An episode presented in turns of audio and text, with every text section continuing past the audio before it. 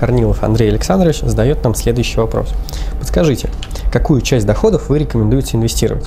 С одной стороны, инвестиции нужны, например, для накопления пенсионного капитала, с другой стороны, жить хочется уже сейчас. Столько соблазнов, и откладывать все средства на потом и превратиться в Плюшкин не хочется. Тем более, что наша жизнь коротка, и завтра может для нас вообще не наступить.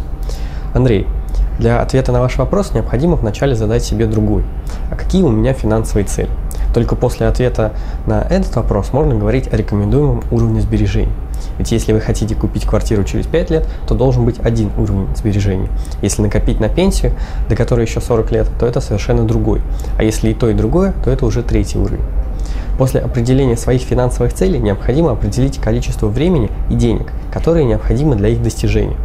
Также необходимо определиться с инвестиционными инструментами, которые смогут обеспечить достижение целей.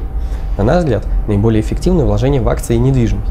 Однако по мере накопления средств, достаточных для достижения вашей финансовой цели, необходимо переводить эти сбережения в более консервативные инструменты, например, банковские депозиты.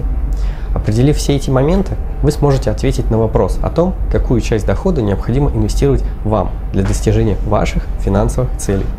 Если полученная цифра в текущий момент находится за гранью ваших инвестиционных возможностей, то можно пересмотреть сроки, в которые вы хотите достигнуть ваших целей, пересмотреть непосредственно сами цели или попытаться оптимизировать ваш бюджет.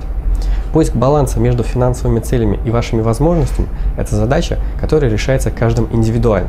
Сокращая расходы, вы тем самым отказываетесь от благ, которые могли получить. В то же время, отказавшись от сокращения расходов, вы отдаляете себя от достижения поставленных целей. Считается, что планка в 10% от доходов является тем минимумом, который необходимо сберегать и который не нанесет ощутимого ущерба вашему текущему потреблению. Примечательно, что большинство посетителей нашего сайта, которые приняли участие в вопросе, ответили, что они сберегают от 10 до 30% от доходов, что является достаточно существенным уровнем. В заключение необходимо отметить, что есть простое правило, которое позволяет управлять соотношением ваших сбережений и уровнем потребления. Объем вложений должен равняться сумме вашего годового потребления. Подробнее об этом правиле вы можете прочесть в статье «Как выигрывать от инфляции», которая находится на нашем сайте. На этом у меня все. Большое спасибо за ваш вопрос. До свидания.